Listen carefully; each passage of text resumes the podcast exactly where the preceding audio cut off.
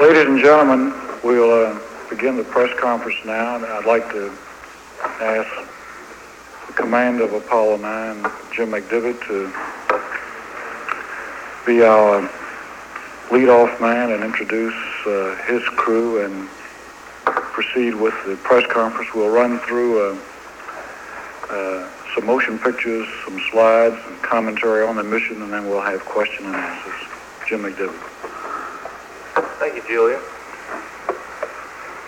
I'd like to say, first of all, that uh, our mission consisted of, a, of two spacecraft and three crew members in the air, but it consisted of uh, thousands and thousands of people on the ground.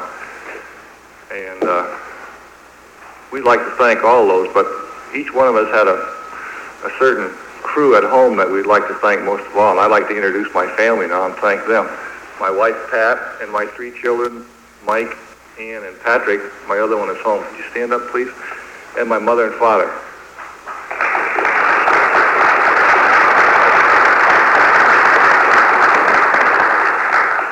I'd like to introduce Dave and Rusty now, and I think they might have something to say. Well, uh, Dave feels the same way.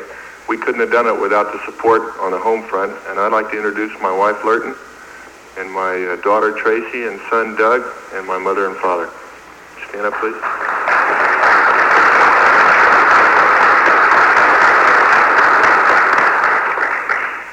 Of course, the same goes on this side, but I've got a few more, so uh, I'd like to introduce my wife, Claire, and all the kids, and my mother and father, and my sister and her husband. If they please stand up.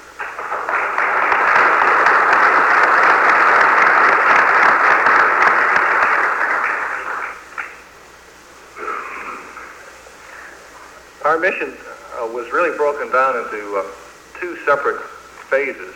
The first phase was a was a dual spacecraft operation where we tried to evaluate the the LEM as a spacecraft system and the uh, command module and LEM together as as a uh, space vehicle that could go and land on the moon. and we tried to evaluate.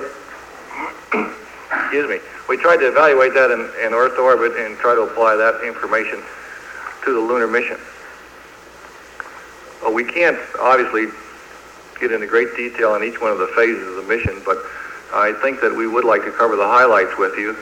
And since we broke down our duties pre-flight and, and also in flight, I have Dave discuss the, the operations of the command module and Rusty discuss the operations of the LEM. I'll touch very briefly on the rendezvous, and then we have some slides and movies that we'd like to show to sort of show everyone what we saw in flight. Dave, would you start now with our command module?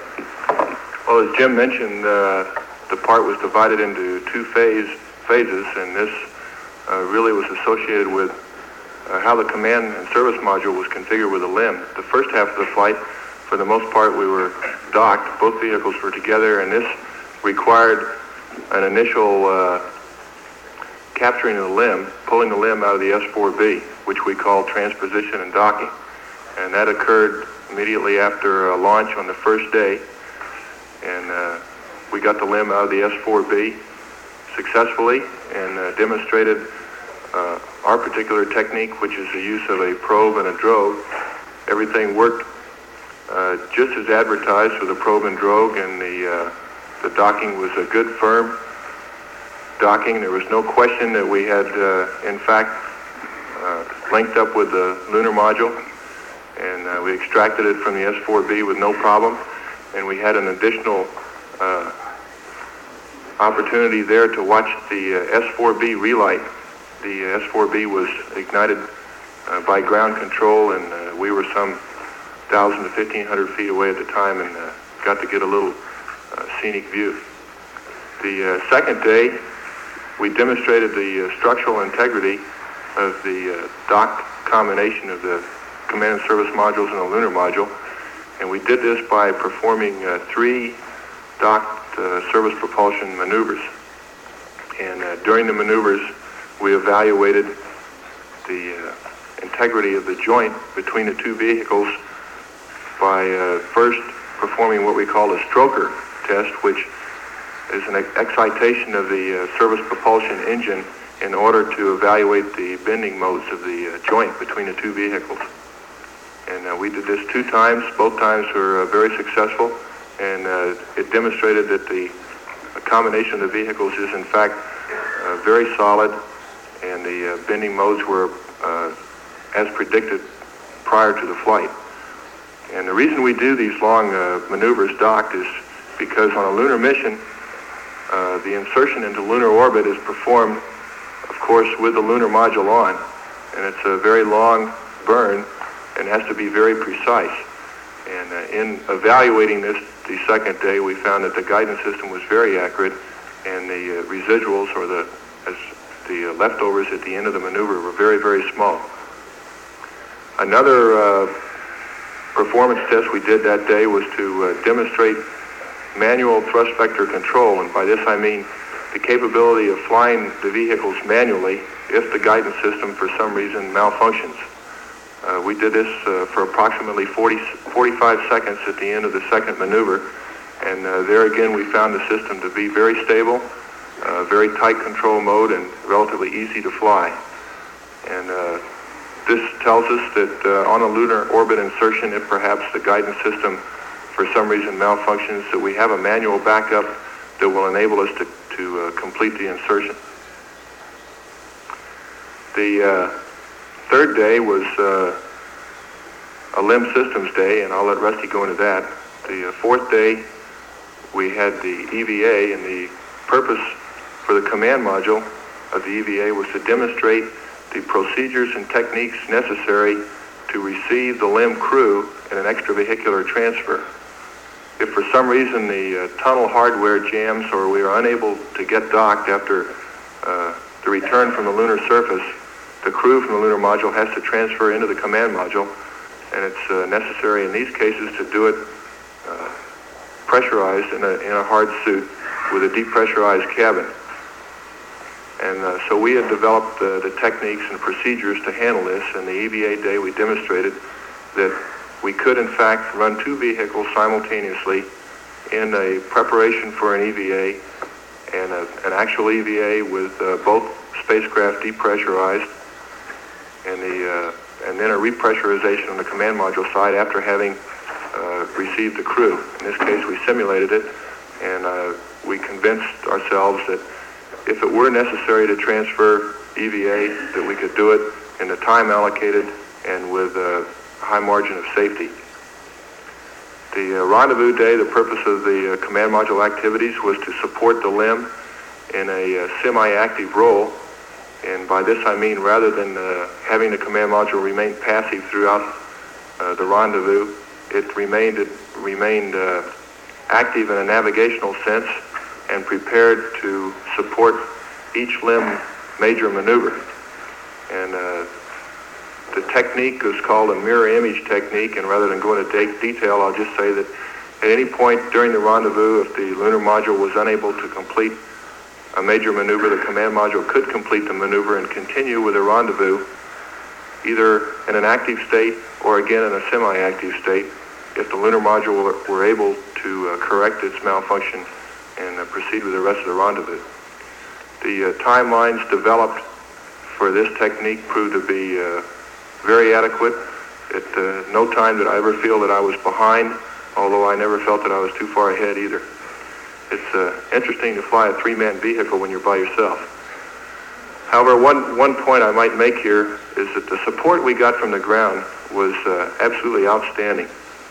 Uh, in the command module, there are really three things you have to do. One is to fly it from the left couch, and the second is to navigate from the lower equipment bay, and the third is to monitor the systems from the right couch.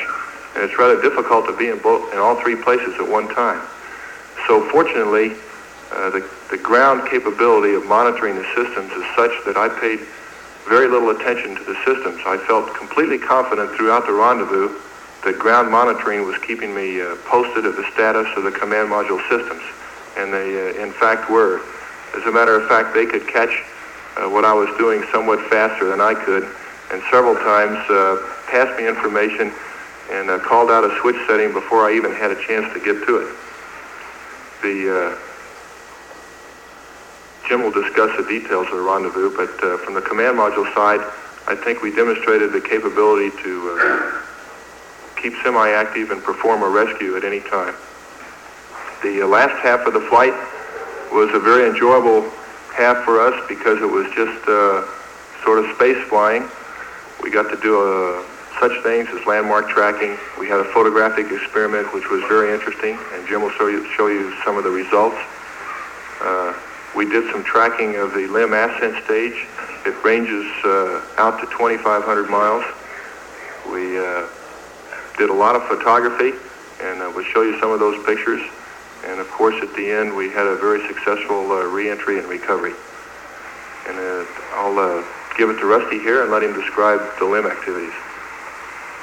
Thank you. The uh, one of the many firsts on the flight was the first test of the lunar module, which of course uh, will be landing here on the moon shortly. And this was therefore a, a very critical and crucial first look at this uh, rather specialized vehicle. As you're probably aware, we had three days of activity in the lunar module, beginning with the third day of the flight.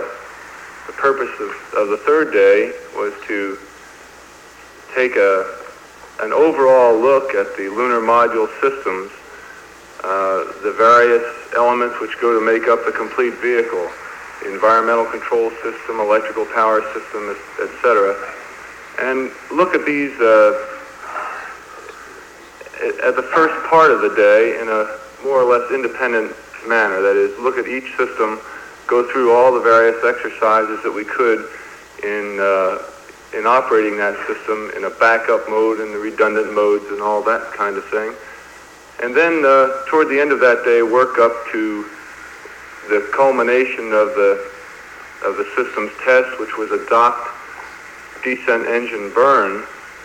Uh, this burn served really two purposes. One, it was a very long test of the descent engine, which will be used to land the lunar module on the surface of the moon.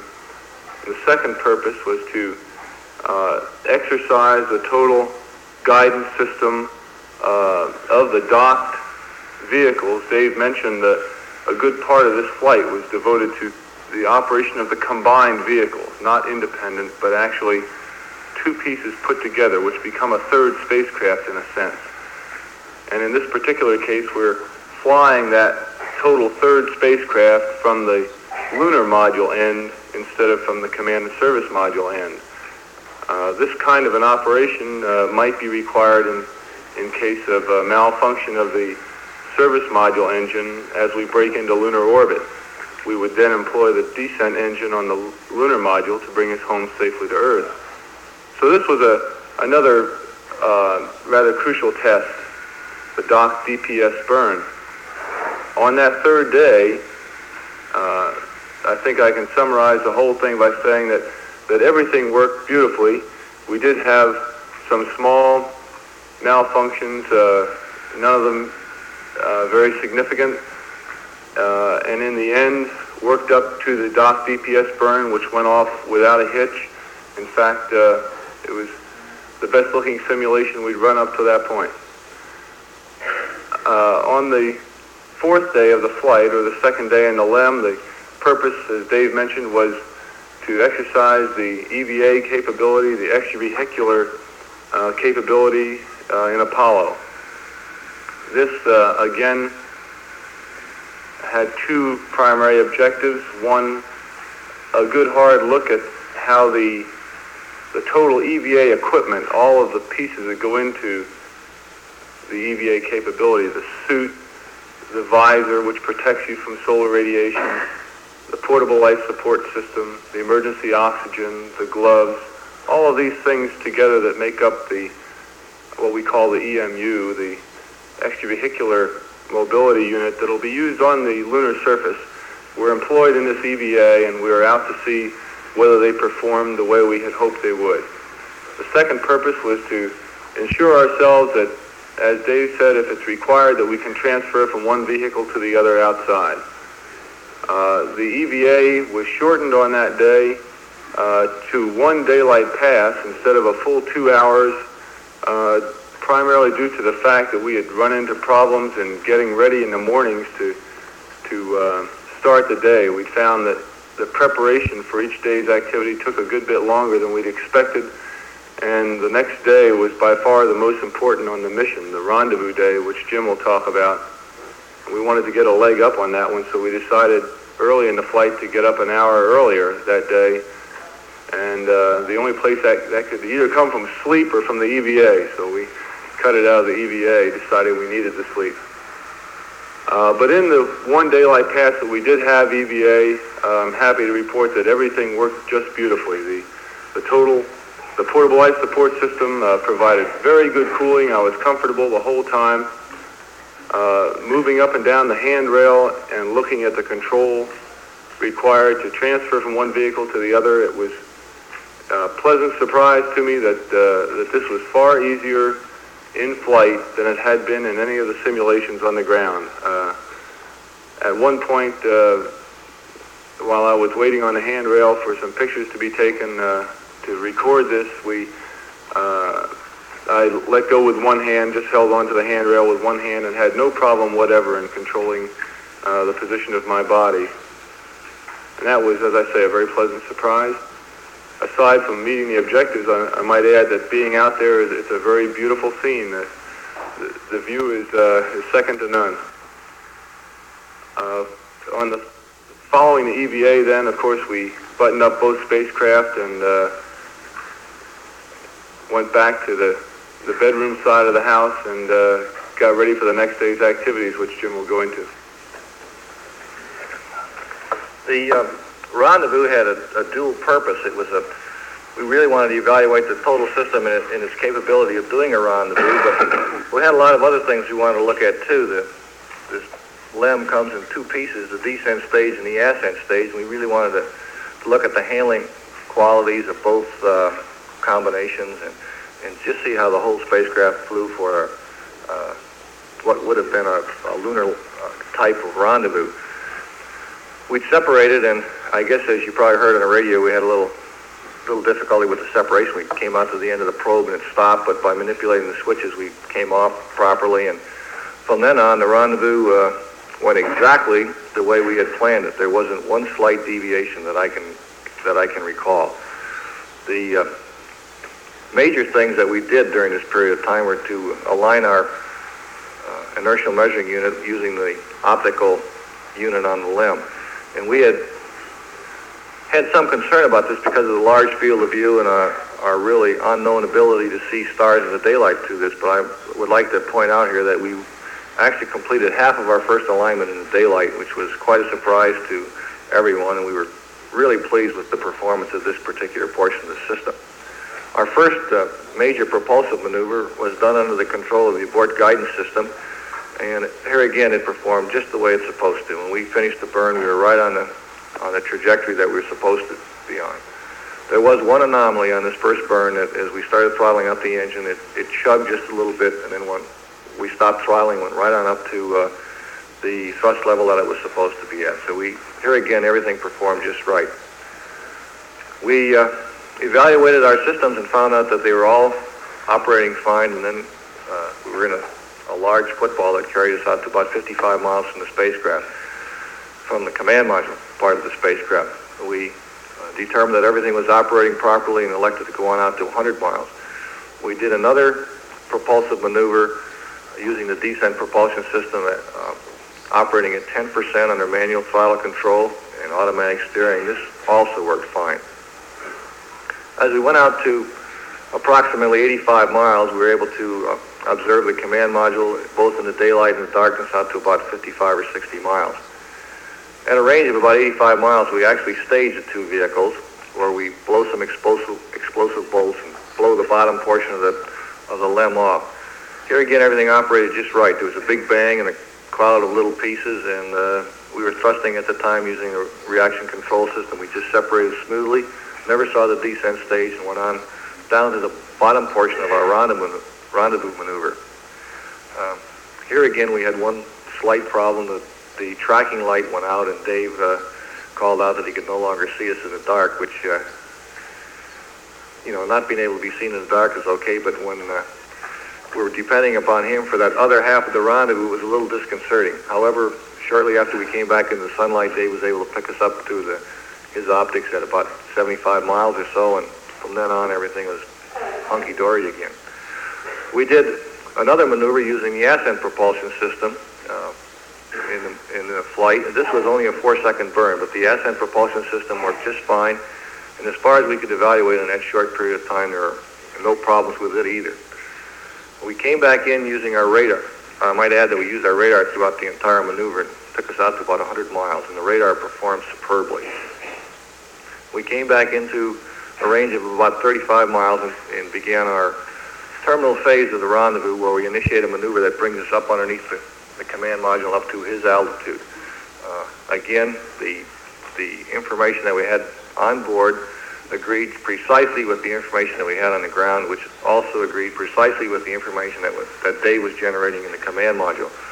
So the things that we were concerned about, the, the discrepancies and the solutions that we got to our, our problems, our trajectory problems, uh, were all the same. And the, and the thing that had proved to be so difficult in simulations were where we had to make decisions between uh, solutions that were considerably apart. That portion of the, of the difficulty just evaporated because everybody agreed with everybody else. And it really made the, the flight uh, a very simple one to conduct. We made this uh, transfer and, and came running up to the command module. We saw him at about two and a half miles or so, just where we're supposed to see him as a very small uh, portion of light that that was uh, looked somewhat like a moon, except with blunt ends on it. And as we uh, sort of crescent shape, but not quite. As we came in closer, he appeared as a nice shiny circle. We then had, then went ahead with a LEM active docking. Uh, Dave briefly touched on the fact that we had done a command module active docking earlier in the flight. We had a, uh, a test objective to do a LEM active docking. Unfortunately, the, the brightness of the command module was considerably greater than we had anticipated, and the sight that we were using was not bright enough to be seen against this shiny background, and I had some difficulty in, in finding the sight. When I got in to about four or five feet through a GCA from Dave, I was actually able to see the sight and was able to conduct the docking without any further difficulty.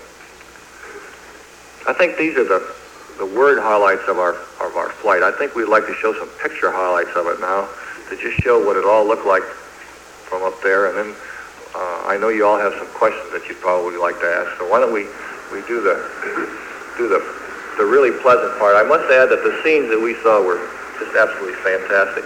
We'd like to show some slides first that show the, the hardware that we used, and then uh, we'd like to run a, a short 13 or 14 minute movie, and then we'll sh- show some slides of the of the land formations that we that we saw, and some of the uh, infrared photographs that were taken in a, in a portion of our Earth Resources program, where we're trying to find out what the Earth can really provide for the people on the Earth, but find this out from space rather than from Earth. May we have the first slide, please?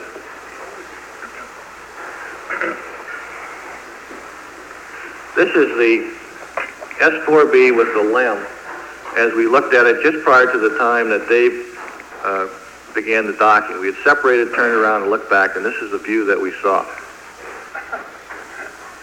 Fortunately, it didn't fade out.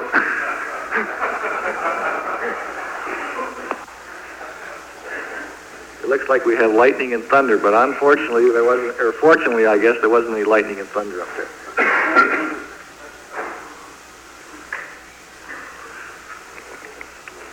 I think we ought to pause here for just a moment.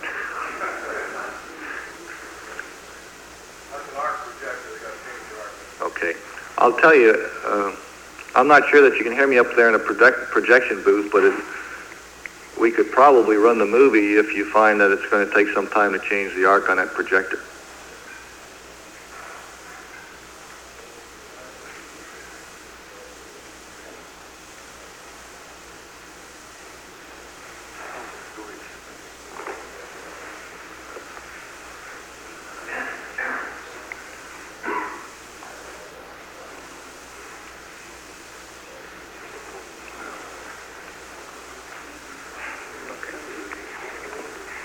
Okay, this, this is the movie, and this shows the docking view at six frames per second, which is the, the way we ran the movie. This is four times faster than real. And this is a view that Dave saw as he conducted his docking.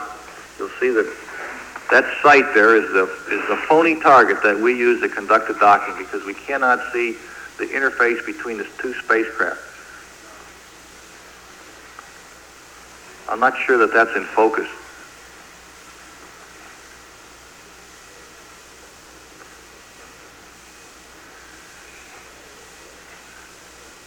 There, there, that looks a little better. This sight is a, is a, there's a cross that stands away from the top of the LEM with those lines painted on the background. And Dave actually uses the sight to position himself or position our spacecraft such that he can line up this thing that we see here plus another sight in the spacecraft. The movie was taken from a camera mounted in his window, so it doesn't really show the, the sight that he's looking through. As Dave mentioned, the initial contact was very smooth. We couldn't hardly feel it. The capture latches, which have an indicator in, on board the spacecraft, indicated the, the latches. As soon as these extra, these latches are made on the end, uh, Dave damped the race of the two vehicles, and then we actuated the retract mechanism, and you can see these two vehicles pull together. When they came together, there was a loud clunk, and all the latches latched, and we had a very quick near perfect uh, docking.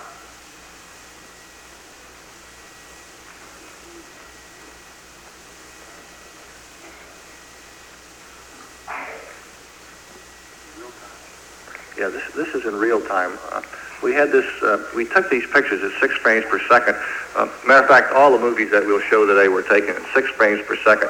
Some of them we have stretched out to the, the typical 24 frames per second so that we can show it in real time.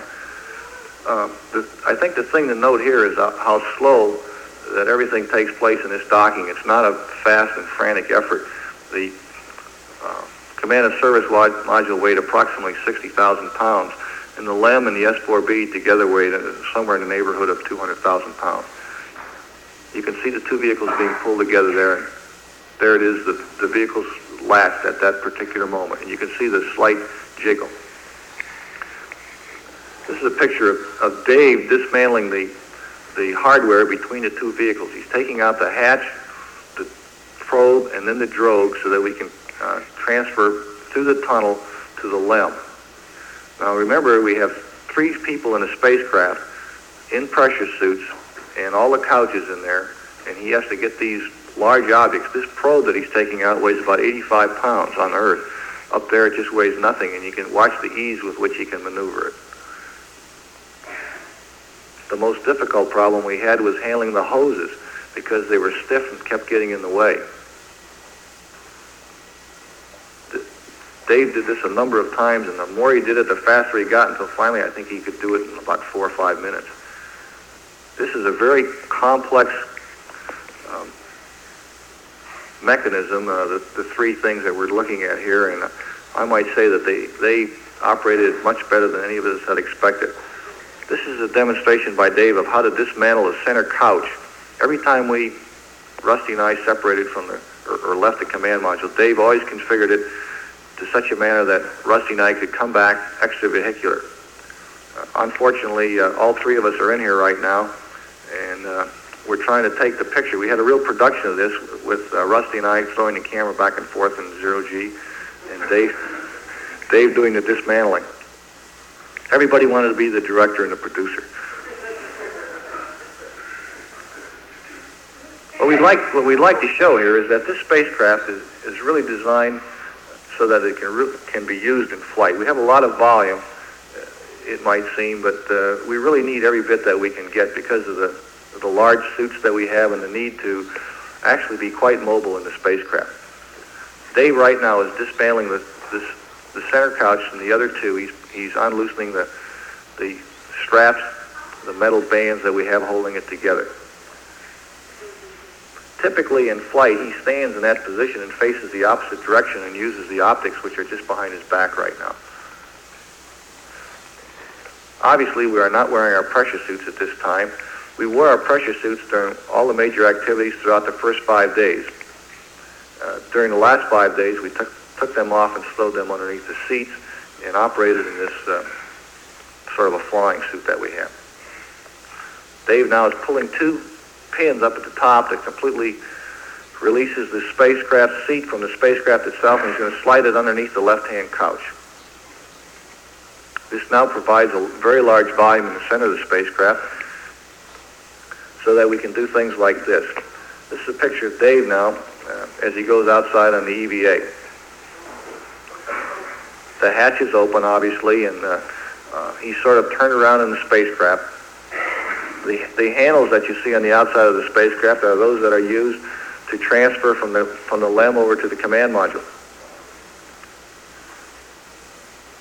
They don't look very aerodynamic, but they certainly provide the, the needed assistance uh, as we go from one spacecraft to another. You can see the inside of the, the side hatch is quite a complicated mechanism, but it worked absolutely superb throughout the flight. You can also see the extravehicular visor that, that Dave wears. Rusty's taking this picture. He's standing on the outside of the LEM. He's panning around now to take a look at the, this is a technical portion of the film, uh, to see how our thrusters operated and if there were any degradation. There wasn't anything that we could see throughout the flight. We had some thermal samples mounted on the outside of the spacecraft to see what the launch environment did to these uh, particular samples to see if they created a residue uh, that would in some way degrade the radiators. Dave is in the process of retrieving these at the present time. In zero G, everything uh, floats around, and he's about to be attacked by these things. They're on a long cable, and when he gave them a jerk, they wrapped around him like a like a cable that really liked him. These are these are taken in, at six frames per second and are being played back now in real time, so that you can see the ability of the crew members to really operate outside the spacecraft. These are the thermal samples now being retrieved. You can see one of them wrap around his neck here in just a moment.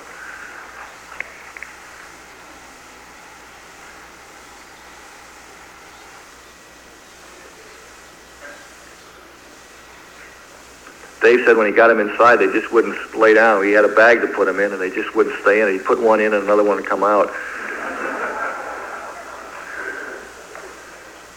That was that was one thing we found throughout the flight. is some things are an awful lot easier to do on Earth. And there's nothing wrong with good old Mother Earth.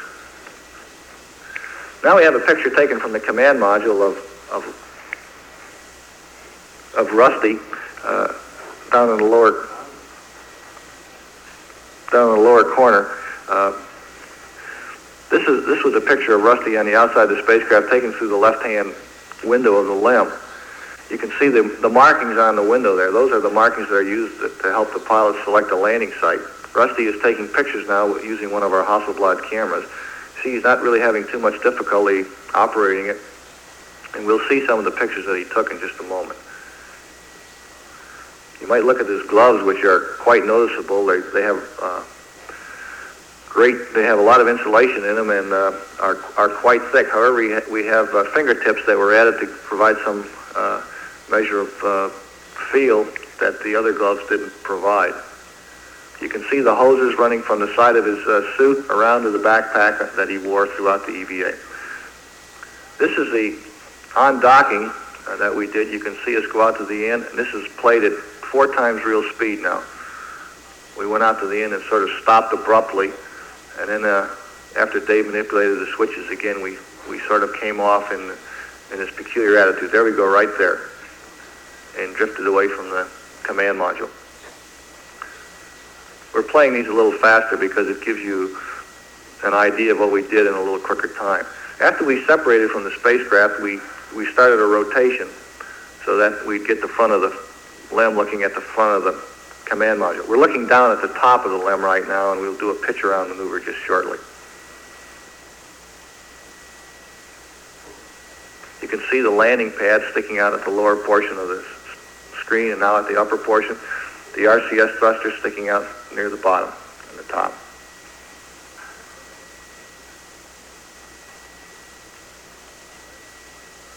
The LEM is quite a dark vehicle. There's a ladder that goes down to the lunar surface that the astronauts will use when they land. And you can see great big long poles sticking down from the, the landing gear. These are the, the sensors that uh, light a light in the spacecraft that tell the pilots that they've reached the, an altitude of about four feet above the ground. it's critical that we shut the engine off while we're still in the air so that we don't blow a piece out of it. On a lunar landing, this is. At this particular moment, we're, we're yawing around, turning the spacecraft around through a 360 degree turn so that Dave can check to make sure that the landing gear is down. There are locks right where the light is now that, show, that uh, should be inspected to assure that these landing gear are down. You, know, you can always land an airplane gear up, but you don't ever want to land the LEM gear up. It's awfully hard to take off again. You can see the descent engine protruding down below the descent stage. The spacecraft separates at a, at a line right between the descent and ascent stage, so the part below that line there will, will come off when we stage, and only the small portion above it will remain. Fortunately, that's where we are.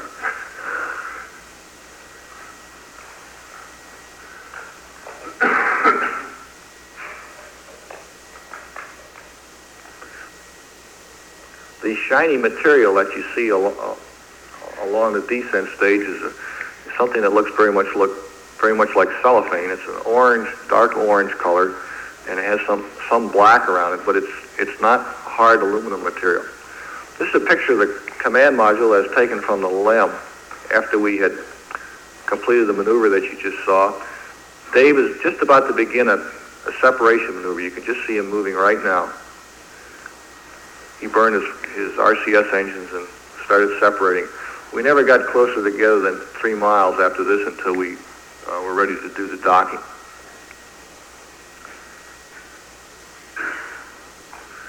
This rendezvous was really an integrated operation between two spacecraft. At no time could we have ever done it uh, uh, with only one spacecraft.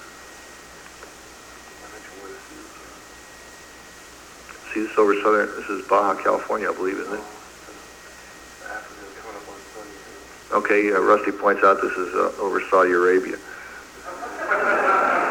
I, I must add that throughout the, throughout the rendezvous maneuver, I paid no attention to where the ground was, only where the other spacecraft was. And I think this was a case between all three of us.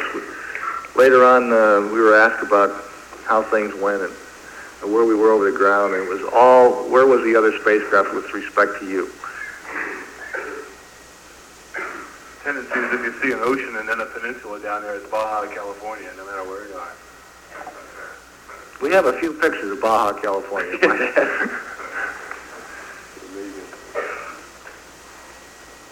Unfortunately, this movie doesn't show it, but that command module is so bright that it's very easy to track across the ground. It, uh, it shines just like a brilliant star. We were able to see the command module, I think, as far out as 60 miles in the daylight. I never really took a, took a look at it afterward or farther out. This is a picture of the ascent stage coming back now. You can see it's considerably smaller than it was when we left. Uh, it, this is four times real speed. You can see it coming up across the ground.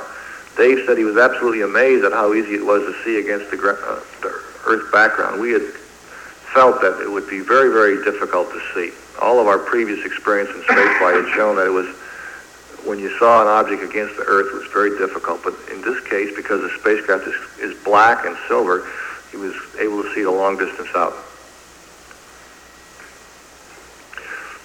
As we came in, uh, you can see it, we're upside down. We're almost always upside down, it seems like.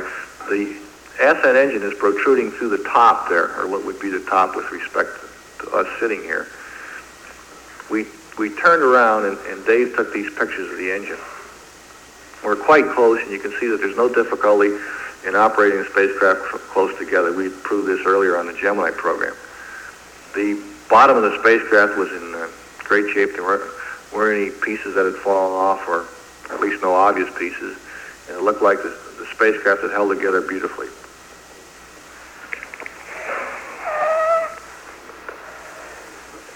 Oh, it's working again. This is a view of the, of the uh, S4B with the LEM on the top before we uh, had docked and pulled it out. You can see the docking target standing out and the, and the probe and the drogue that the probe fits into. That's the, the docking interface right there.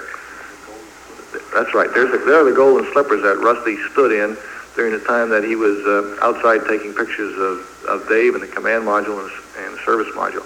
Uh, why don't you point out the area, Rusty, of the of the uh, handrail, and then we'll show it again in a different view. Okay, the, uh, standing here, uh, it doesn't show too well here, but coming up the front of the LEM, the handrail curves around the top, and then you can just barely see it running back to the, uh, close to the point where the command module would sit when we're docked to the, uh, drogue there. Next slide, please. Dave, why don't you uh, explain just briefly the, uh, the technique that you use with that uh, docking target so that the Well, you can uh, see here we're aligned just prior to closing to uh, to contact, and the the uh, probe fits into the center of the drogue, as you can see in the center of the picture there. And we cannot see that because it's we're looking out the window, and the probe and drogue, of course, are in the center of the spacecraft. Therefore, we use a target that you, see, and uh, this is called a standoff cross, as we mentioned.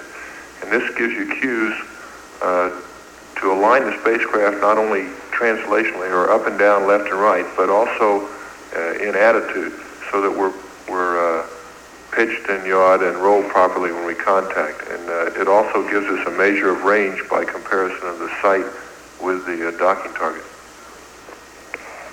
Next slide, please. This is the S4B after we removed the, the LEM, and you can see it just has a flat top on it now, like it, like all the S4 other S4Bs we've seen, with the engine protruding out the back. It's just interesting to note that as we drifted around from the front of the S4B to the back of it, we were almost directly behind it at the time it ignited at a, a range of 1,000 to 1,500 feet, and it was kind of exciting watching it light up from back there. Next slide, please. This is a picture taken by Rusty standing in those golden slippers that we mentioned earlier. The command module, the service module, and the upper portion of the LEM. I think it really illustrates the, the tremendous mass of this vehicle when it's in orbit. Uh, we flew it through a whole bunch of weights and, uh, and configurations, and when it was in this weight configuration, it was uh, it felt like we were trying to fly around a whole building. But when we finally got down to the command and service module, lightweight, it was an entirely different kind of spacecraft. Next slide, please. Here's a here's a handrail uh, with Rusty on it. You might describe Rusty how you what the procedure was of getting across. In order to uh, get across from one spacecraft to the other EVA, this handrail was put on the LEM and it runs, as you can see here, up the front and then back this direction to uh, where you can gra- at the end of this handrail, you can then grasp uh, some handholds that you'd seen previously on the command module. I think you'll see another see another shot of those, so that in moving from one spacecraft to the other, uh, you don't ever have to be uh, free of the vehicles. You you always have hold of uh, a handrail on on either one or the other. You might uh, just point out some of the pieces of equipment that are shown there for the. That's a good idea. The uh, this uh, major piece of equipment on the on my back is the portable life support system, and there's some controls down here, as well as a control box mounted on my chest here, which allows me to monitor the pressure of the oxygen supply and uh, uh, also controls the radio. Uh, on top of the portable life support system, this portion up here control, uh, has the antenna for the radio, but more importantly, it contains the emergency oxygen system in case the portable life support system itself either runs out of oxygen or fails. And this is the uh, hose through which that emergency oxygen would be supplied to the suit. Um, the electrical connection from this remote control unit to the portable life support system runs here, and out the other side of the suit, and you can barely see them here, are a water connection which provides cooling water to the liquid cool undergarment that I'm wearing, and also oxygen into the suit and uh, the electrical connection for the radio. Next, next slide, please. Here you can see the antenna, uh, communications antenna mounted on top of the OPS. And uh, I'd like to point out here on this uh, red helmet is actually uh, called the EVVA, the extravehicular visor assembly, and it pulls down over the normal helmet and supplies uh, thermal protection from the sun. It has a dual visor on the front, and the outer visor has a gold coating in which you can see the reflection here of the whole Earth. And if you look closely, you can see the clouds there, and also, of course, the face of the LEM and the command module. Uh, a very spectacular view, uh, that reflection in the helmet. Now, I might add, we tried to get some pictures of this because I thought it was one of the most fantastic things I'd ever seen.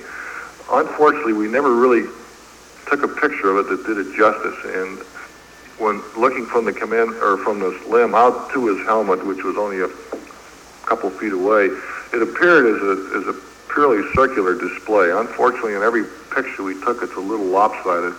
Uh, but we do have some nice ones. I think we'd like to try to blow this picture up sometime and really see if we can, get this this circular Earth with the spacecraft in the foreground like that. It was sort of the way we were thinking about the whole world at the time. If we could just take care of the spacecraft, the world would sort of take care of itself.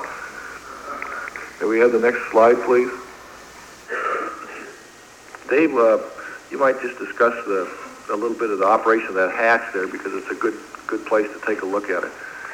Uh, you can you can see here the uh, completely open command module hatch, and we found that to be a very simple task. It took about uh, 40, 40 to 50 pounds to push it open, and about 40 to 50 pounds to, to pull it closed, which, is relatively light forces. And it tended to stay at any position I placed it.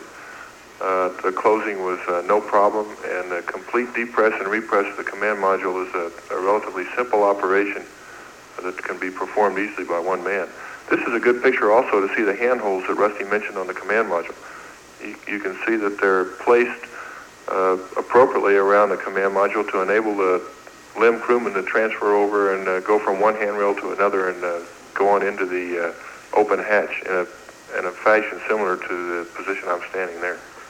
Uh, Rusty, you might point out the, the tracking light there too that Dave used for, for tracking the vehicle at these great distances. Now this uh, this big thing here looks like a headlight. It's actually a flashing light that we use for the rendezvous. We have a couple of smaller lights here, and the rest of these things that stand out are uh, various antennas, including that.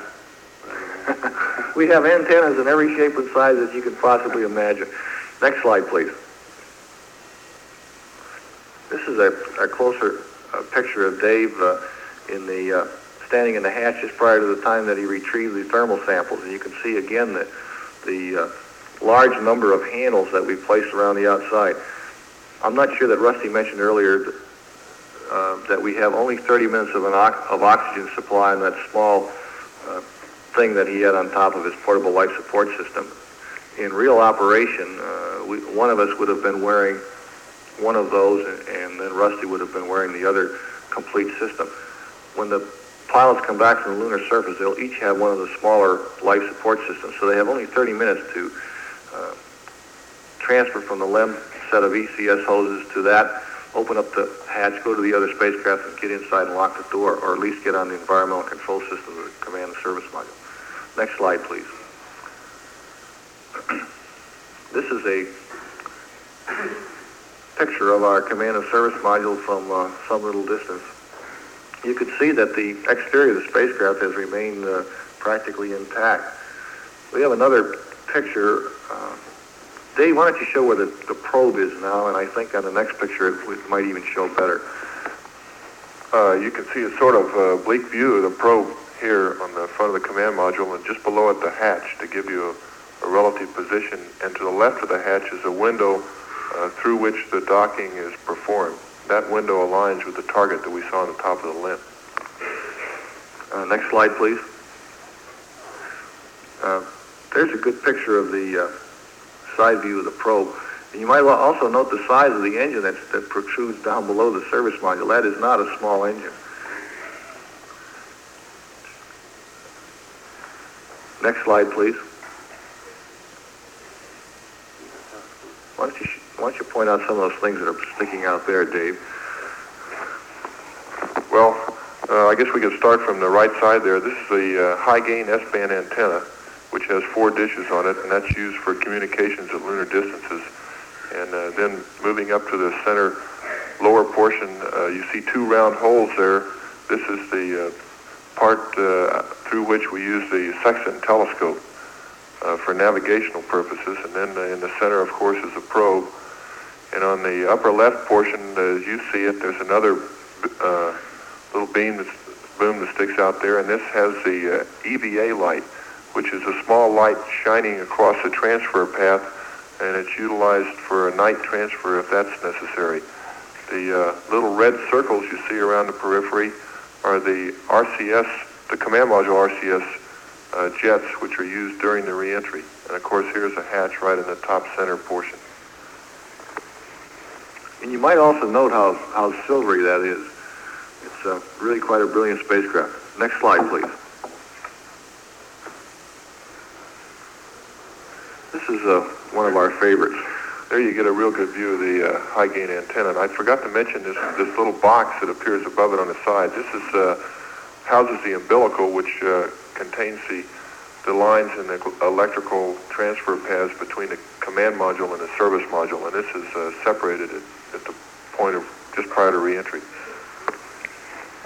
Next, sl- Uh, just, just, oh, I I just wanted to point out one thing there, Jim, that you can see that the surface of the command module is very nearly a mirror, uh, and you notice that the lower segment of it here reflects the clouds down below, whereas the upper portion looks black, and that's of course because it's mirroring the uh, uh, black sky above. Next slide, please. This is a top, sort of a semi-top view of the of the LEM, which which shows. I'm not sure that you can all see it. The ladder going down the front leg, the golden slippers on the on the porch, the the drogue up on the top where we stick the probe for docking, and the four four feet. Next slide, please. Rusty, you might point out a couple more protuberances on there. Yeah, the, the most important of the things that's shown well in this view is our rendezvous radar antenna located right up on top of the LEM in front of us, and this is the antenna uh, which provided us all with provided us all the data for the uh, rendezvous. This antenna over here is a high gain S-band antenna for use at lunar distances, but was not required at all on our flight. I think that uh, those are the only unique things that are shown in this particular view. Yes, I think one thing that is of interest is the orange color of the descent stage. Next slide, please. This is another view of the LEM. Next, that, that's the descent en- engine protruding with the landing radar next to it there. Next slide, please. And this is our ascent stage where we, we've lost part of the part of the spacecraft. We're pretty small. We're about a 10,000 pound spacecraft at this point. Next slide, please. Here we are closer with the uh, ascent engine protruding from the top. And you can see again the, the different antennas sticking out. Next slide, please. Uh, in addition to, to taking pictures of the, of the different spacecraft for technical reasons, we also took a great number of pictures of good old Mother Earth.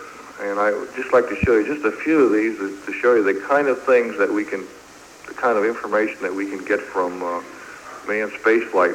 Right here is a, is a tremendous picture of a, of a weather system, a cyclonic thing that was actually seen from the weather satellites only a matter of uh, three or four hours after this. By correlating this photograph with what was seen on the, the transmission from the weather satellite, we were actually able to, to show what, when you get this glob of black and white from a weather satellite, what it really looks like uh, from orbit and what it would probably, what, what the weatherman can do with that. When he sees something like this, he's pretty sure what it is, but uh, sometimes the weather satellites aren't quite so clear. So there's a good correlation between these two. Next slide, slide please. This is a picture of Gibraltar. And uh, we were uh, a little bit farther north than any of the other U.S. space flights had uh, been, and we were able to take some quite good pictures of the northern latitudes. Uh, we're, we're kind of sort of like this one, so we thought we'd put it in there. It's a pretty historic place. Next slide, please. Here's another famous place. This is this is known as the tongue of the ocean. It's down in the Bahama Islands, and it, and I might say that the the trip that we took every day down through the Caribbean uh, across these islands was absolutely fantastic. Most of the, the very light blue there is, is underwater, and there are just a very few pa- places that uh, the land actually protrudes above the surface. Why don't you point out the, the Andros Island up there in the upper left, right. Well, uh, okay, uh, I'm not sure if that's the is That's it over there, yes. Is it here? Okay, this, uh, the water here in this darker section, uh, is about 5,000 feet deep, whereas here on the lighter sections, it runs anywhere between, uh, five, eight feet to, uh, up to about 20 or 30 feet. These are the Bahama Banks, and, and this, uh, line here is almost a vertical drop from, uh, 20 or 30 feet to 5,000 feet. You can see all the erosion that's taken place, uh, along the cliff front there. With the great interest in uh, undersea exploration, a, a photograph like this could just be uh, invaluable help. Next slide, please. Now I'd like to show some some uh, photographs that we took as a part of one of our experiments called SO65. We used a, some colored infrared film uh, in conjunction with three black and white films that, that had color filters. Uh, the total idea of the experiment was that we take these black and white films that were exposed in different color frequencies and put them together and maybe we could learn something from them uh, better than we could from a single color photograph. We took the color photographs in infrared and the, the greens come out red and the, the, the contrast is all different. So you see red trees and you see funny looking water and everything, but the contrast is tremendous. This is a picture taken in the uh, San Diego area. You can see the, the brilliant colors that, that stand out there. Uh, next slide, please. This is the mouth of the Colorado River. You can see the, the red fields up there at the top and the, and the, the blue, the funny blue water and the, the, the streaks in it, which weren't apparent at all from the just normal color photographs that we took of the same area. The next slide, please. This is the Mississippi River, uh, just uh, oh about 100 miles north of New Orleans. You can see the the old uh, meandering path of the of the river, and as a matter of fact, this this type of color uh, photography uh, could very well be used in determining things such as uh, border disputes or uh, between states or something like that, because it sort of tells you the history of the of the riverbed, which isn't apparent from a, a normal color photograph. It all blends together. The the trees and the water all look dark, and it's really difficult to see the difference. Next slide, please. And this is the Salton Sea uh, with the Imperial Valley and all the, the red alfalfa fields. but you, but this, I think this is a classic photograph of the use of color IR film from space. And since we've ended on a, we'd like to end our conference here on a colorful note, so we'll end right there, and I think we'll throw it open to questions now.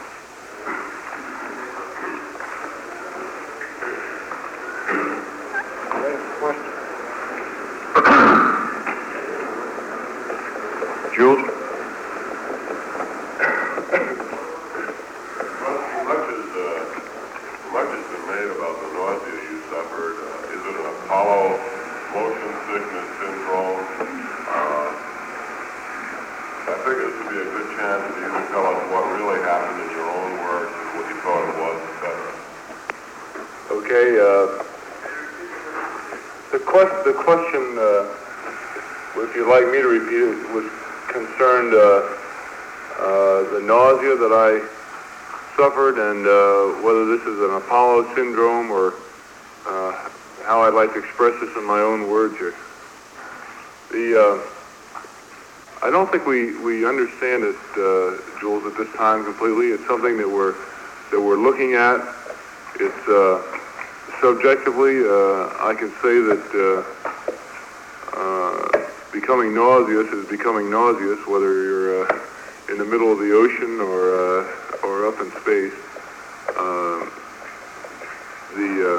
Subjective feeling associated with it was uh, very uh, similar to uh, feeling seasick. Uh, however, there was uh, a good deal of relief uh, that I felt after becoming sick, which uh, generally, in, at least in my case, does not uh, occur after becoming seasick. Now, whether this is a, a vestibular problem, a motion problem, or whether it has to do with the uh, chlorine content of the water or the gas content, uh, we really don't know at this time. These are the things that we're, of course, looking into. Uh, Obviously, there are uh, varying degrees of subject or sensitivity to this kind of thing, and uh, at least on this flight, I was the one who was most sensitive to it. Obviously, the uh, after the the third day when I actually got sick twice, uh, from that point on, I was quite free to move around, and of course, on the EVA day, although we had not planned from the uh, observations of the previous day, we decided not to do the EVA, but when we actually got over there, it was rather obvious that I was free to move around again, and uh, at that time we decided to press on with the EVA and meet those objectives, which we did.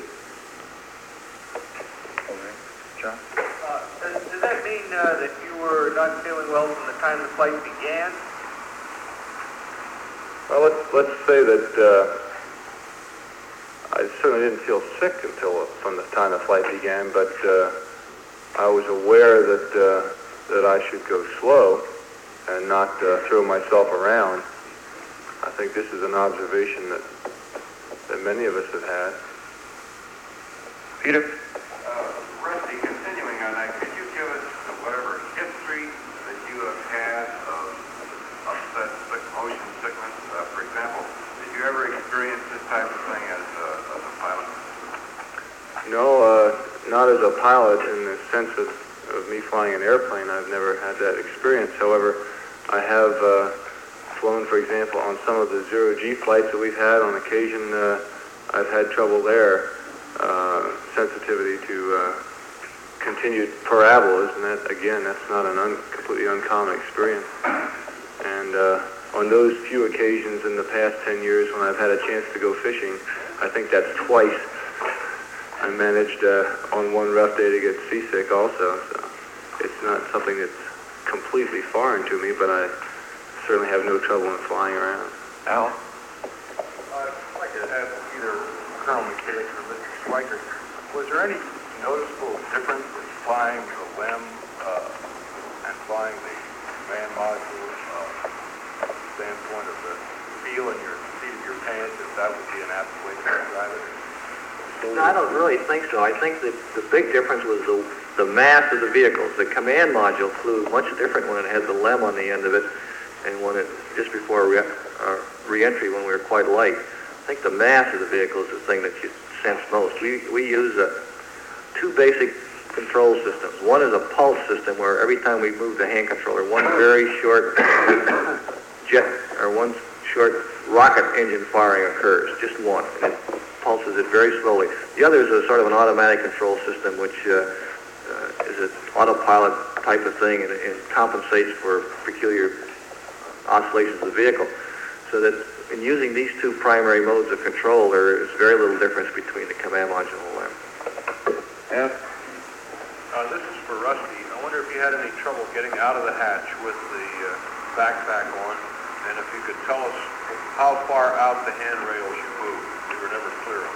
Yes, the, uh, I don't know if everyone could hear the questions. That, the question, uh, was in regard to any difficulty in getting out of the hatch during EVA and, uh, how far along the handrail I moved, uh, during the EVA.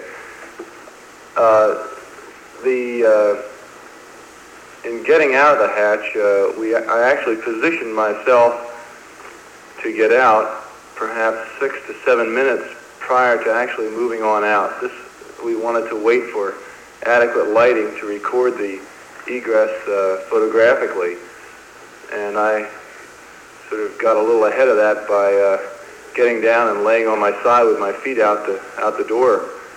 Uh, in moving down to that position, uh, I had no particular difficulty. Uh, uh, just a very slight amount of interference. That's something that might have taken five seconds. Not, nothing at all unexpected from our simulations. Uh, getting back in, I might add that I slipped right in without uh, touching anything that I was aware of at all. Just, in fact, the ingress took much less time than we'd expected. Uh, when I moved up and down the handrail, although I was on the handrail for about six or seven minutes in total, uh, I actually got up to the corner uh, around the rendezvous radar antenna uh, and moved up and down that portion of the handrail for those five or six minutes.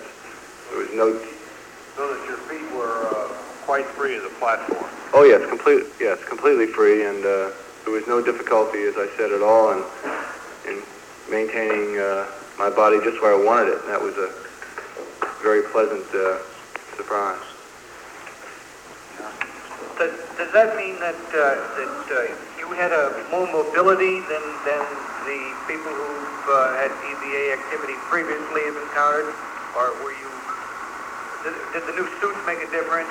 Yes, I think I think the new suit definitely made a difference. Uh, in previous EVAs, of course, uh, in Gemini, the, the suit is distinctly different in its design, and uh, the Apollo suit certainly provides a good bit more in the way of mobility. In particular, for this, for the operation that I performed out there, the, the element of design which provided me the control was the wrist mobility uh, where we have a, a rotating joint at the wrist, which allows you uh, good articulation.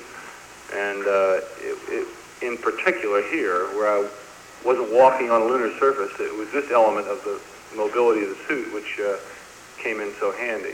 And also, of course, the glove design itself is superior to what we've seen in the past. Gave me very good feel. What about the, the level of exertion required? The previous flights indicated that just moving around out there really, really took it out of you.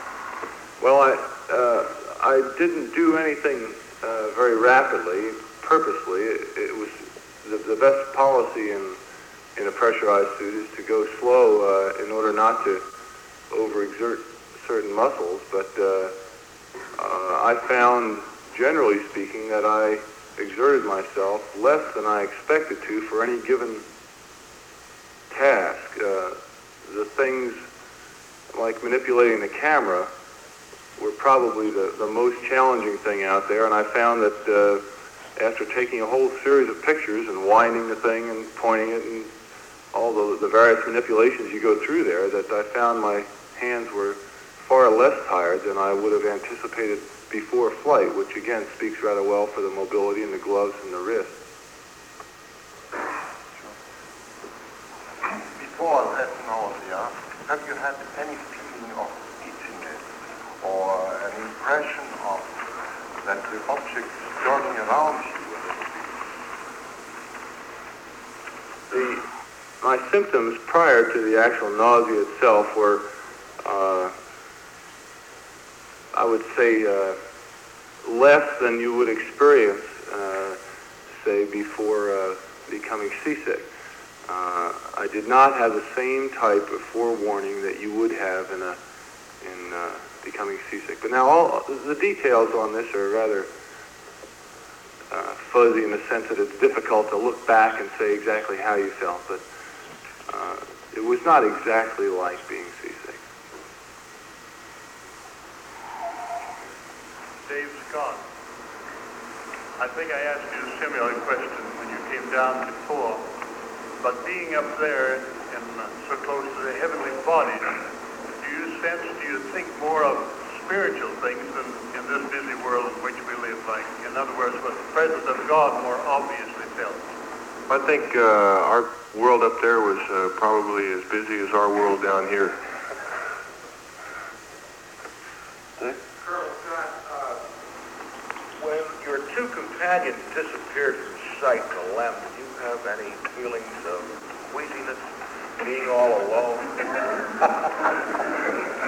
No, not at all. I, I, I might say in your question, to repeat the question is, uh, I guess the question is really, what was my feeling when my two companions disappeared from sight? Well, they were never really out of sight. Uh, in a command module, our system of navigation consists of uh, using a sextant and a telescope. And uh, I could see them continuously through the sextant when I pointed, with the exception of that one dark period where their tracking light went out. And at that time, uh, fortunately, I had a computer on board which could tell me where they they were, and I had every confidence in that computer that it knew at all times where they were, and uh, this confidence was justified when they reappeared in light, and I uh, requested an automatic pointing of the of the optics by the computer and acquired them immediately as a uh, fixed image. So at no time did I feel that they were lost or I was lost, and I think uh, the system we've developed is such that uh, everybody knows where everybody is at all times, and this includes the ground. we kept talking enough so that he didn't forget about us. Besides, uh, well, go ahead. Bill? Uh, there seems no doubt that you managed to carry out the operational part of the flight plan with a great deal of precision, but there seemed to be a lot lacking in the success of the recovery part of the mission. Uh, are any of you prepared to make a recommendation for changing the method of scooping you out of that spacecraft and keeping you dry? Let, let me say something about the recovery. It, it got a lot of play on, on television. Uh, and I think it looked a lot worse on the television cameras than it did in real life. Um, and I think that the, that the recovery was probably conducted in as best a manner as it could on that particular day. The winds were very calm. The command module is a real sailboat. And when you when you bring a helicopter down on top of it like that, it starts sailing the command module. I don't know if you could see it on television or not, but it actually pushed the command module along below the helicopter, which made it very difficult. If there had been some wind out there, that the uh, helicopter pilot could have used the wind to help hold the, the spacecraft from floating away like that, I think we would have been done very quickly. But it was one of those situations where all the weather was great for recovery except for pickup and it wasn't good for that part of it. But I think that the Navy did a marvelous job in getting us out of there, and I don't think that just because it took a while of a little bit of net swinging around that the recovery wasn't really as good as we could expect. And from where we were, it was a lot better than I think it looked on television. Rusty, I'm not sure a 45-minute uh, EVA mostly standing there can answer the question, but in your opinion, excuse me, in your opinion, does the backpack stand up? Can it take the heat load for the lunar EVAs that will begin on Apollo 11? Does it give a man enough cooling? Uh, Jules, I think the the best way that I can uh, evaluate the performance of the backpack was to compare it during my time outside with the uh, thermal exercise that we conducted in the uh, big vacuum chamber, thermal vacuum chamber in Houston. Uh, and in looking at that comparison, I would say that I got, I felt less heat penetrating through the suit. That is, I was cooler uh, in actual fact outside than I was in the thermal vacuum test uh, made at Houston. Uh, the most, as, you know, we have three levels of cooling uh, available in the liquid cool garment, uh, what we call min, intermediate, and max cooling capability. I stayed on min cooling throughout the EVA, uh, and I was quite comfortable in min cooling. The at no time did uh, the inside of the visor, for example, get warm, and uh, counter to that, in the thermal vacuum test in Houston, uh, you could feel the warmth uh, around the neck ring on the inside of the visor. Uh, my fingers, which are uh, the place where you you are most sensitive to the to the temperature, uh, got warm in flight as opposed to quite warm to mildly hot. I would describe the, the sensation uh, in the thermal vacuum chamber. So that my feeling was that the that the performance of the backpack was was very good, and I, I would anticipate having no problems as far as heat removal capability uh, on the lunar surface from that backpack. Even with the extra time involved in the extra activity on the lunar surface? Yes, I, uh, admittedly, I did not challenge the system to any great degree. Uh, in fact, it, I, I guess I was barely alive, according to some reports, but uh, uh, I, I felt that uh, the workload that I that I did put into it was handled uh, right up to the design of the of the backpack. That is, there were nothing. We found nothing in analyzing the data which would indicate that that there was any problem or lack of performance on the part of the PLSS. And, uh, this sounds like a 300% successful flight at this point. I wonder if Colonel McDivitt would recap for us what changes you've recommended in uh, hardware or procedures, timelines, or whatever as a result of your flight? Well, there were a, a couple of m- minor uh, systems failures that, uh, or apparent systems failures on the LEM that we're still looking at data from. Unfortunately, you know, we don't get the LEM back, so we can't pick all the pieces out. The ones that look obvious are the fact that the uh, thing we call the COAS, which is the sight, uh, needs to be, uh, the intensity needs to be increased by an order of three or four times at least.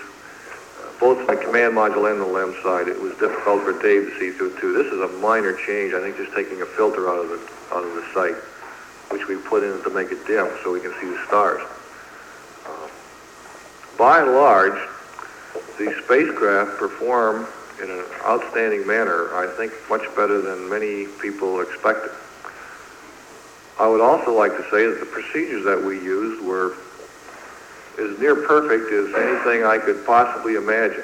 We had spent a great amount of time, I don't mean just the three of us, but I mean we as a collective uh, NASA and its associates in trying to make sure that these procedures work. Because I think one of the major problems that we had on this flight was attacking a two spacecraft kind of situation, and we needed some really good procedures. That rendezvous, we never deviated from this, from a single step in that rendezvous, except at one time we decided to, to not bother doing a little uh, cone slip test that we did uh, between one maneuver and the next, which was insignificant. The procedures that we used, uh, that Dave used on the hatch, on the probe, the drogue, these are very complex uh, mechanical systems. Every one of them worked just right. I don't think that there's a, I don't recall offhand of a single procedure that we recommended be changed. This is a week of... Oh, ye- yes, I'm getting to that. So the, the individual events uh, certainly worked far better than anyone ever expected. Uh, there was one situation that, that did cause us some problem. And that was in the first five days, we had one high workload day stacked on top of another high workload day for five consecutive days, terminated with a 26-hour day at the end. Now, it, uh, to get an adequate amount of sleep, we elected to sleep with our suits off, and I think that was the right decision. I would recommend that again. The big problem in the morning was that when we got up, we had to get three people fed. We had to do a few things to the spacecraft to prepare it for a day's activities. We had to suit up. We had to dismantle a tunnel and cross over to the LEM on the, the last three of those five days. And we found that this housekeeping uh, was very time consuming. It wasn't very complicated. It was just very time consuming.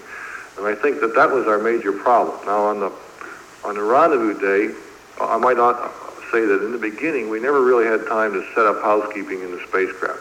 The first day we got in orbit, we did a transposition and docking, raced up in the tunnel, hooked up the umbilicals, pulled the LEM out, uh, separated from the th- from the S4B, watched it do a relight, went ahead and did an SPS burn, and then we were supposed to go to sleep. Uh, well, everything was a, not in a shambles, but we didn't really have time to, to lay everything out to make the spacecraft be more livable. And it took a, we never did get to that situation really until the fifth day. Now, we got up an hour early on the rendezvous day, but by then we had had a time to figure out all these things. We were much better organized, and we got into the LEM an hour early, and we proceeded through the LEM preparation an hour early. So that really on the last day we followed that timeline as best we could and stayed an hour early all the way. And we sort of had to wait around at the end to get the station passages where we had to do certain tests. So that's the major change, I think, is that we have to allow more time for preparing the spacecraft and uh, getting ourselves ready. You just can't live a 26-hour day without eating breakfast. So we have to do those things.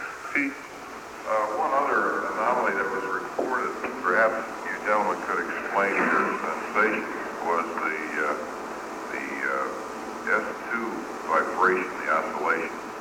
How bad was that? Apparently it was worse on 9 than it was on 8. What is, what, what was it? No, Peter, that, that's the S2. It was very mild.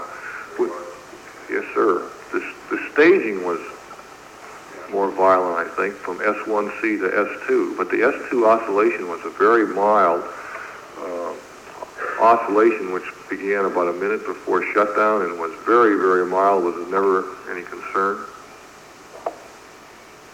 Bill? hang up on the probe and drogue. when you were trying to demate. Could you uh, describe what happened and what you did to effect the separation? Uh, yes, the question was relative to the probe and drogue during the undocking. Uh, I, I guess we really don't know the technical answer yet, but what occurred was uh, I used a normal procedure that we practiced many times in undocking, and for some reason the capture latches did not release, which means the LEM did not come off of the command module. And I recycled the switch and went through the procedure again uh, to no avail.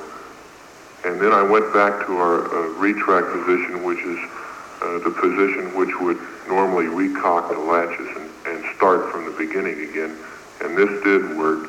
It recocked the latches, and when I went to release, the LEM dropped off as uh, as planned. And then subsequent to the rendezvous, prior to redocking, uh, when I put the switch into position for redocking, again there was some problem with the capture latches, and I had an incorrect in- indication meaning that the capture latches this time were not cocked and ready to receive the LEM. I recycled the switch, switch recocked the latches, and as, as you heard during the flight, the uh, post-rendezvous docking was successful. Uh, the systems people are looking into the problem. They're reevaluating the probes, and I'm sure we'll have an answer uh, as soon as they can get into the details. But that's essentially what happened. Al? Since the American lunar lander landing program is built around rendezvous and docking, do you all feel, as a result of this flight, really confident that this is the way to do it, that uh, your experiences were so smooth there just no, going to be no trouble in doing it? Yes, I don't, I don't see any problem. I think that the, the lunar landing, uh, the, the LEM really, uh, can certainly perform a rendezvous the way we did. The docking, uh, it can certainly do. Uh, we did a LEM active docking on this particular mission because it was a test objective. Uh, prior to the flight, I think that all the pilots readily agreed that it's much easier to do from the command module side. You don't have to look through the window overhead and and uh, the targets are better and things like that. We did it as a test objective. I don't think that we will probably do many more LEM active dockings unless uh, we have a quad out or something like that on the service mode. And, and I'd like to comment about the, the probe drogue technique. We went through a complete reevaluation two years ago of our technique of docking because it was somewhat different from the Gemini technique in apparently other countries. And I think we found from this flight that it's an excellent technique and all the hardware, all the tunnel hardware is just absolutely outstanding. It's very simple to operate. It's very easy to clear the tunnel and there's no question of the reliability of the components. So I think we've really chosen the right method of, of doing the uh, transfer through the LEM and the docking. It looks it looks very complicated on the ground because the masses are so large, but uh, and unfortunately the movie doesn't do uh, Dave and his equipment justice. But you ought to, the way he went through those things looked like a mole burrowing a tunnel. You know, the pieces were flying and then nothing flying. We had a hole into the well. It was really fantastic the way he could handle those big masses in flight. Vern? Did you have any after effects of your calls, and have you made any recommendations as to what might be done to avoid that problem? No, we um, none of us had any colds in flight. My head became stuffy in flight. I knew it would. It always does when I'm in a, a 100% oxygen environment. But we had no problems from colds or anything like that. I, I think I might add that the, one of the reasons we knew we had a cold because it was because the doctors told us. I, I guess that's right. We haven't had really a chance to comment on that. We we always felt fine. None of us felt sick in any way, shape, or form. However, there was an indication that we had a virus infection, and I think that uh, we certainly did exactly the right thing. There was an awful lot that hung on this mission. The three of us have been working on it for two and a half years, and I guess another three days, if it bought us some sort of insurance to increase the possibility of success on the mission, was certainly worth it. And I don't think any of the three of us have any doubts about the fact that that was the right decision to make, although all three of us were disappointed at the time. Louis? I would like to ask the whole crew if uh, you are all candidates to a lunar landing, or do you have retirement plans, plans at Houston or elsewhere? Well, for myself, I think it de- depends upon the availability of flights and uh, certainly what time span they can be in.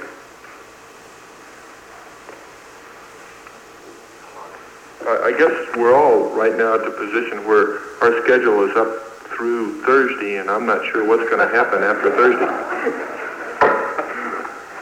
We're available.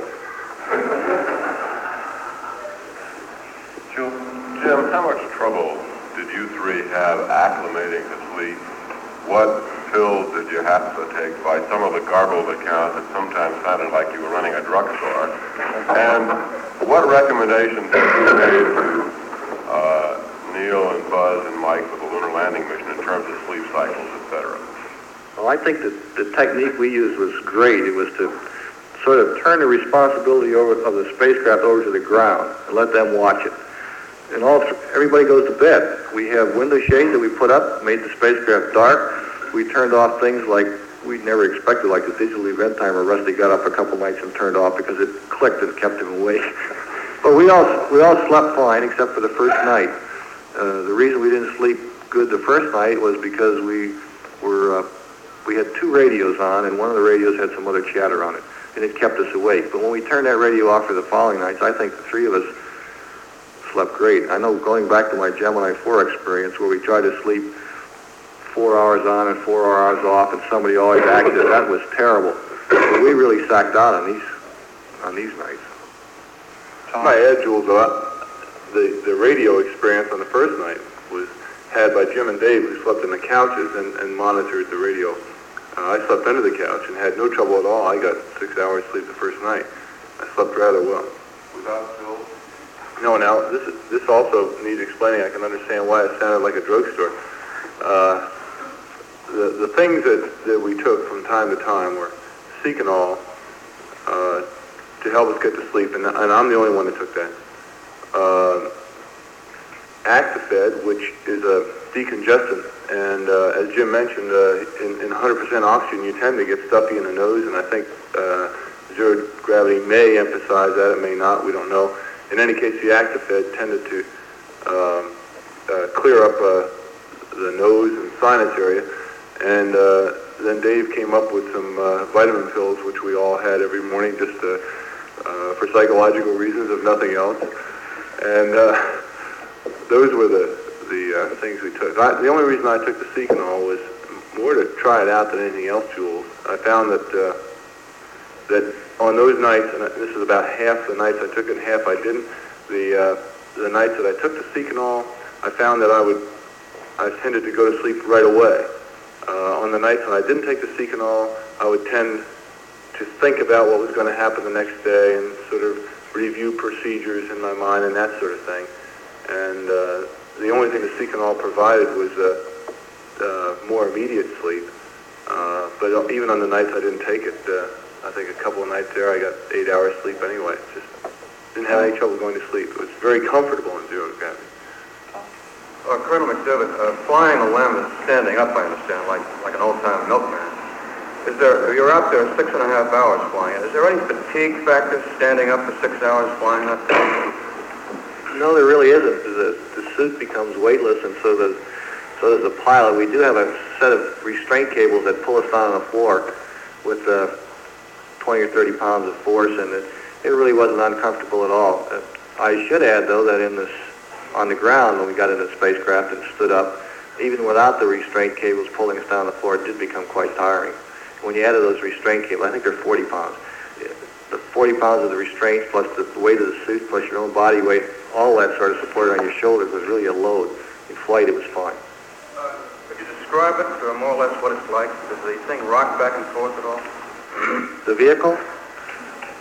Well, the the uh, the spacecraft didn't rock back and forth, as you say, uh, all the time. We we made maneuvers that, which were generally quite low rate to save fuel. We, when we did make a large maneuver, uh, we'd make it automatically at two degrees per second, and there wasn't any sensation of being moved around in the spacecraft. The only sensation of, of moving back and forth was when we thrusted to translate the spacecraft uh, sideways. And it seemed like when we went up and down, it wasn't much of a problem that we could take it in our legs, and I didn't feel unstable at all. And when we went fore and aft, it wasn't much of a problem either. But when we translated left and right, uh, you did sort of move back and forth a little. N- Nothing objectionable, though. Uh, Colonel McDivitt, could uh, you describe your feelings prior to the time you really saw that target during the uh, docking after rendezvous? You sounded kind of spooky on the uh, conversation. Well, before we separated, I knew we were going to have a, a problem with the COAS. You just flat couldn't see the uh, target in the. You couldn't see the, the, the LEM half the target uh, superimposed against the command module very well. As we backed out, and it, uh, we got far enough away from the command module where we could really see the large mirrored surface, it was obvious that I was going to have a very difficult time ever seeing it, this, this sight when we got back in. But uh, Dave had demonstrated his ability to dock without any problem. That's why we have the capability of dock from either side, so that in case something happens from one side, we can do it from the other. I felt no qualms about doing it. We had an understanding before the flight that uh, because the docking aids are better from the command module side, that if, uh, for some reason we were having difficulty and got outside the acceptable docking envelope, they would tell me about it. We didn't do anything in flight that was any different from on the ground, except that I couldn't see the, my sight until I got to about four or five feet. Normally I started the docking from about 25 to 30 feet. And he sort of had to tell me where to go to get that close, and then I saw it from there on. I could do it A couple more, Pete. Uh, there was a good deal of talk uh, on the ground before the flight about the pros and the cons of the television. I wonder if you gentlemen would uh, tell us uh, from your point of view and from their point of view whether it was in fact an, an aid and uh, how did how did it uh, work for you up there? It's the kind of thing that Well, the, the television that we use from the LEM to the to the ground you're talking about. Well, the, the way our mission was uh, set out, we were to evaluate the system. And we tried to evaluate the, the LEM television system as best we could in that very tight timeline when we were in the LEM. Uh, there wasn't anything that the television could contribute to our flight because we would have had to have a failure in the spacecraft where we could point the television at the failure and, and describe it and then have someone see a picture. But I do think it would be a tremendous asset on a lunar mission because there you don't have these very tight timelines. Well, you will, I'm sure, but, but we don't have the, the type of timeline that we had in our flight. And, and while in our flight, I don't think the television contrib- contributed to the to the uh, gain in knowledge of the rest of the spacecraft. It certainly we certainly gained some knowledge about how that particular television system works, which was what we were trying to find out. I do think on the lunar surface it's going to be a tremendous asset.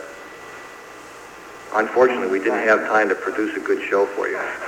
You didn't have any window troubles regarding size this time compared to all other flights. Was there any special reason for it? I'm sorry, I didn't hear it. I didn't even see the gentleman ask the question. You didn't have this time any window troubles regarding size compared to all other flights. Was there any special reason for it? Uh, we, I guess, had by far the best windows of any flight thus far. Uh, we did have some uh, cloudiness in a left-hand rendezvous window, but not to the point where it compromised any of the operations at all. And uh, I, pardon me? No, a new process uh, of evacuating the uh, portion between the panes of glass and the uh, compound which is used to seal the glass in the windows. And I believe the process is uh, excellent because we had very good windows, as you can see from the, the films. Thank you very much. Can I just one final question? Colonel McDivitt, uh, in the light of uh, this flight, would you have been happy with an attempted moon landing on the next one, or do you, uh, do you, do you go along with the idea of having one more strut rehearsal first? Was that question, was that question directed to me? Yeah. Oh. I, I think the, the total direction of the NASA manned spacecraft program uh, should come from the NASA management and should not necessarily come from the pilots. We were there to evaluate the, the command and service module with the LEM attached to it, the LEM, while it was attached to the command and service module and the LEM only, and the combined operation of these two vehicles. We did, and we found that most of the things that we looked at were absolutely superb. However, uh, I think a good analogy of whether we go to the moon and land on the next flight or not should be, we could just go back to the airplane industry, which I'm also familiar with. We hardly ever test an airplane one flight and then send it into combat. And I think that we want to have some reasonable background in all of our spacecraft so that when we do go to the moon, we have a, an excellent chance of, of getting back. Now, it seems like to a lot of people uh, that we had a five-day mission and we just stayed up there and played around for the last five days. Well, we were up there getting five days more valuable experience on that command and service module because we felt that we needed to get to the moon and get back safely. And I think we may very well determine that we want to get some more good, valuable information on that LEM. But I'll leave that decision up to my management. Thank you very much.